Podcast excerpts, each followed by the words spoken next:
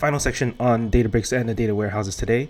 The DBT team has a really good newsletter and podcast called the Analytics Engineering Podcast, run by the founders of DBT. And every year they have the largest event in data engineering, I think, uh, Coalesce, where they interview some pretty amazing people. So this is Drew Banin interviewing Reynold Xin, who is a co-founder of Databricks and also a the initial committer of Apache Spark. Reynold, thank you so much for being here with us today. Really appreciate you uh, you joining. And uh, really happy to be uh, here. Just because Spark has been so influential and you've played such a big role in it, can you tell us a little bit about you know your background working on Spark and sort of how that started and what shape it's taken over the years? Yeah. Um, so this is actually a fairly interesting story that a lot of people don't know about um, Spark itself. Uh, most people knew it started at UC Berkeley as a research project, and over the years have taken to um, over the world. But initially, it was had a very very humble beginning. It had to do with the uh, a million dollars, um, which is the Netflix prize. So back in uh, 2010, 2009, 2010, um, Netflix had this uh, Netflix prize competition and the idea is for it's incredibly important for Netflix to understand what movies uh, people would like watching. Um, so they can procure those movies, they eventually um, produce those movies. Like uh, Stranger Things, I think Amy mentioned uh, on the Slack channel.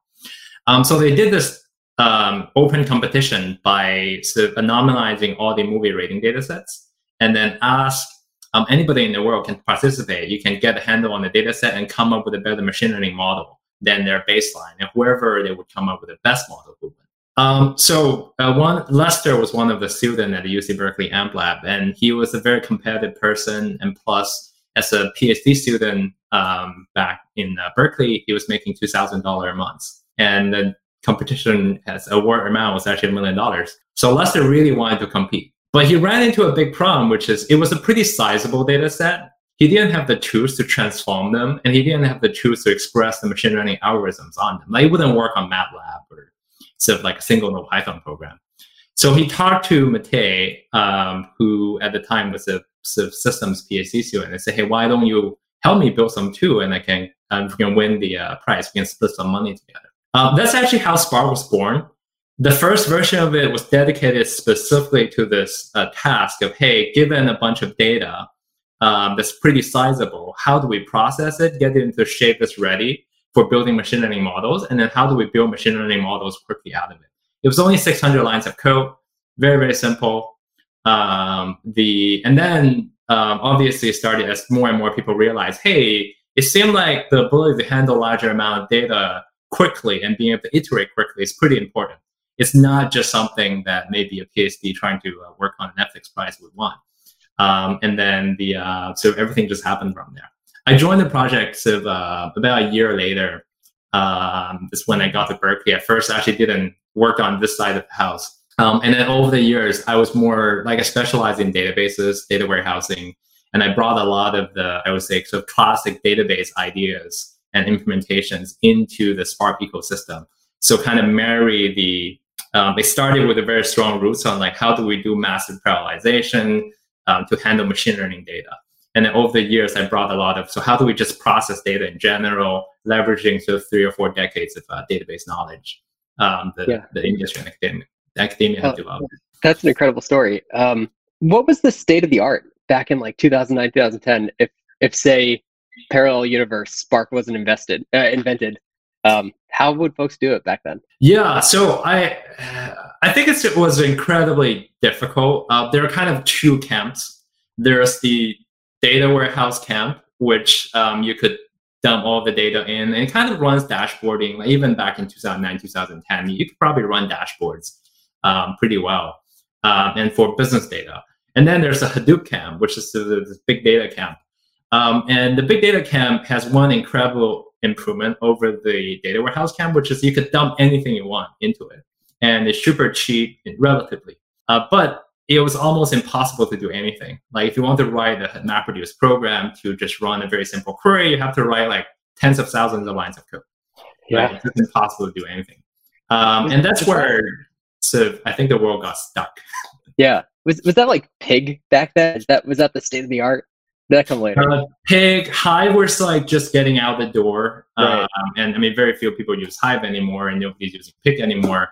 Um, there's a lot of tools that were invented, so trying to tackle low hanging fruits, and over the years, uh, most of them become irrelevant now. But um, yeah, um, it's definitely uh, it's a very different time from now.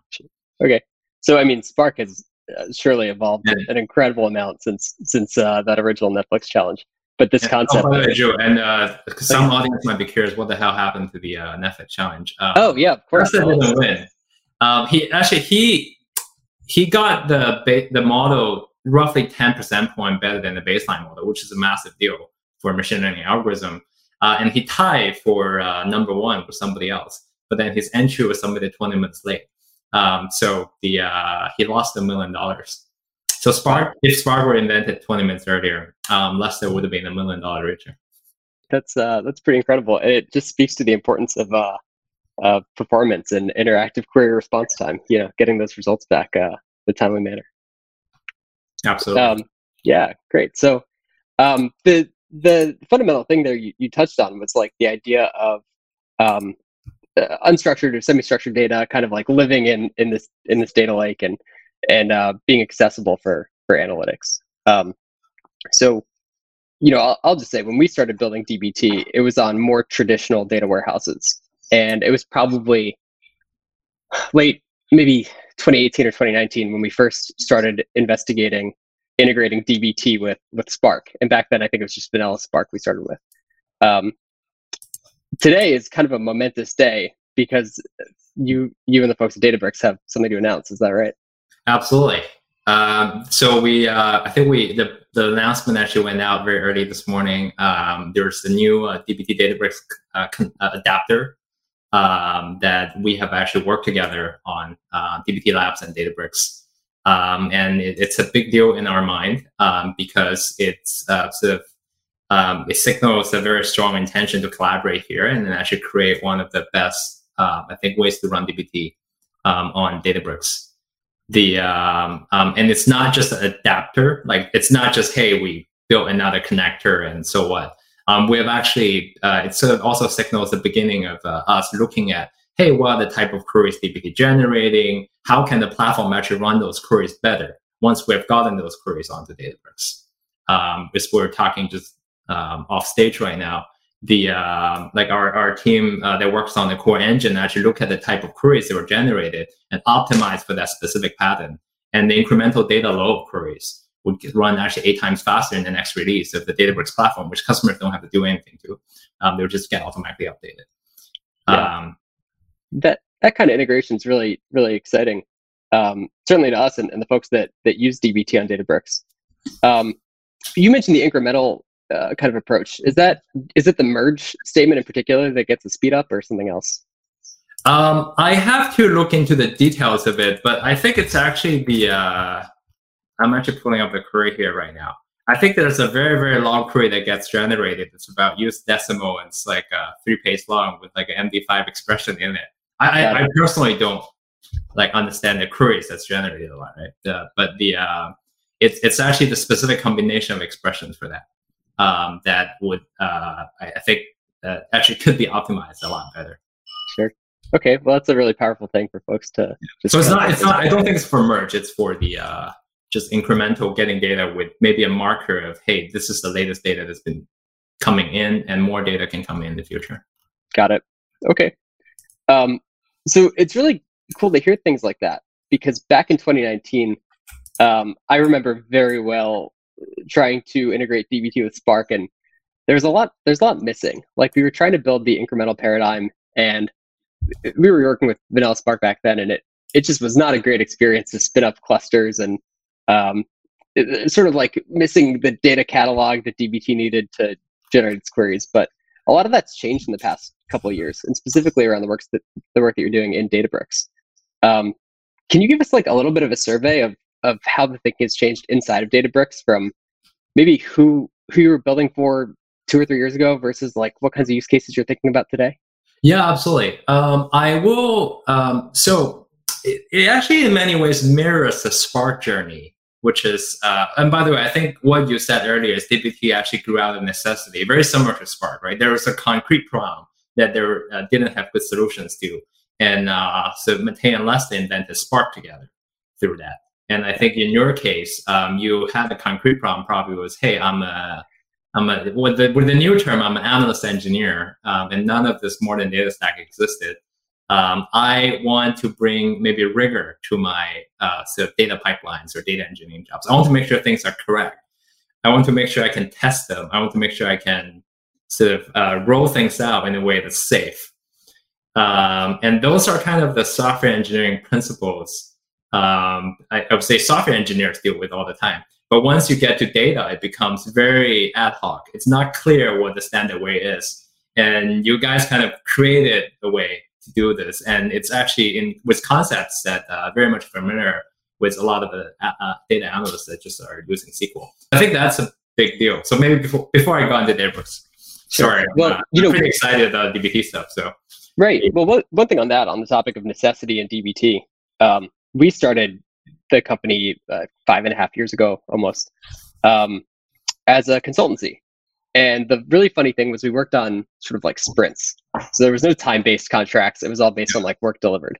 And so the the sort of equivalent to the Netflix challenge for a million dollars was like a three thousand dollars statement of work to deliver marketing attribution in two weeks uh, for us. So like different different kinds of stakes that play there. Um, but it was the same necessity of we wanted to do this work. We wanted to uh, know that it was reliable. We wanted to understand what had changed at what point in time because we were working with different clients uh, and kind of different kinds of engagements. And so, very much like the thing we built in DBT came out of that environment of wanting to make analytics more repeatable and sort of uh, like scrutable in a way the so by the way, I think I see a lot of great products and projects evolve this way, which is some so the creators of the project had some concrete problems they had to solve, and then it turned out the concrete problem is shared by everybody in the world and become and in that regards, the Spark Databricks DBT um, share very common roots. Uh, all right, so now um, coming to the uh, so what how how are the workloads evolving on top of Databricks and Spark? Um, so initially, a lot of I think there's a lot of the the, the workloads on Databricks and um, Apache Spark project primarily target I would say two uh, sort of orthogonal dimensions. One is the users of the product uh, or projects tend to be fairly technical in the sense that they're writing Scala code, they're writing Python code, and they might be writing R code, um, and uh, a lot less of them were actually using like vanilla SQL. Um, the other dimension is there's a lot of focus because of the root of the project, which talk about was invented to uh, build machine learning models. Um, there's a lot of focus on data science and um, um machine learning. So a lot of the Databricks workflow initially were focusing on those. And uh, by the way, but as part of data science and machine learning, obviously you have you like the, the whole job of data science and machine learning is not only about building models. A lot of it is about cleaning data, getting data into the right shape or the right form. Um, so if you look under the hood, they're very similar to the type of data transformations you'll be doing in data warehouses. But the way you express them is very different. Um, the, the, so the actual job is very different. Um, and then over so the course of, I would say, the past two or three years, we've noticed we always had some SQL support because, as I said, hey, it's, it's actually the core operations under the hood are very similar. Like a join is a join. It doesn't matter if you're using Python, using like SQL you're joining data on the hood. So we always supported SQL, um, but we kind of we didn't invest massively in it.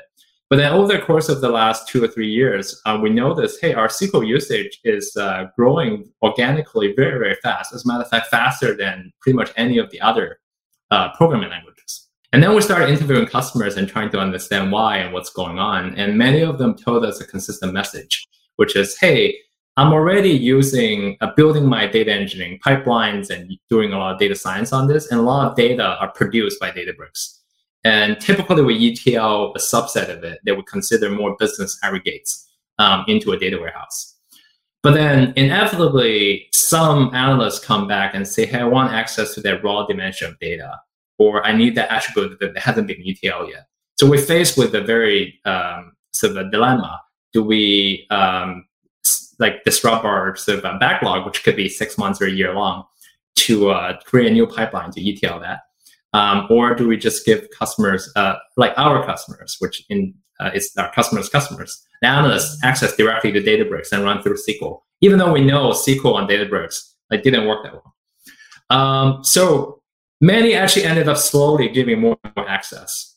Um, and that's how it organically happened. Um, and then we started looking at the problem a lot more, and we felt, hey, um, if there's already a clear desire here from our customers, despite us not pushing for it, uh, maybe we should actually look into investing heavily. Um, so for the past two or three years, we've spent massive amount of, we reoriented almost the entire company to look at, hey, how can we actually deliver really good SQL experience on this massive amount of data in the data lakes that are already produced by Databricks. Um, and I would say we kind of left no stone untouched. So going from all the way at the bottom of stack, like how do we um, launch compute uh, in less than a second to, hey, how do we rewrite our actual execution engine to be able to process data much faster for specific the SQL type of workloads? Um, and uh, all the way to the UI. It's like how do we create a SQL editor that um, cut, like when analysts comes in, they feel like, oh, this is like a very similar tool from everything else I've used before. Yeah, got it. Um, so, yeah, I'm happy to get into more details in any of that, but uh, I don't know if we have uh, time. It's up to you. Then. So just highlighting a few things. Uh, one, I did not know that the Apache Spark story was actually tied to the Netflix prize, which is one of the most random origin stories I've ever heard. And two, the victory of SQL again, even for a very technical product like D- Databricks that was never designed for it, uh, seems to win out time and time again.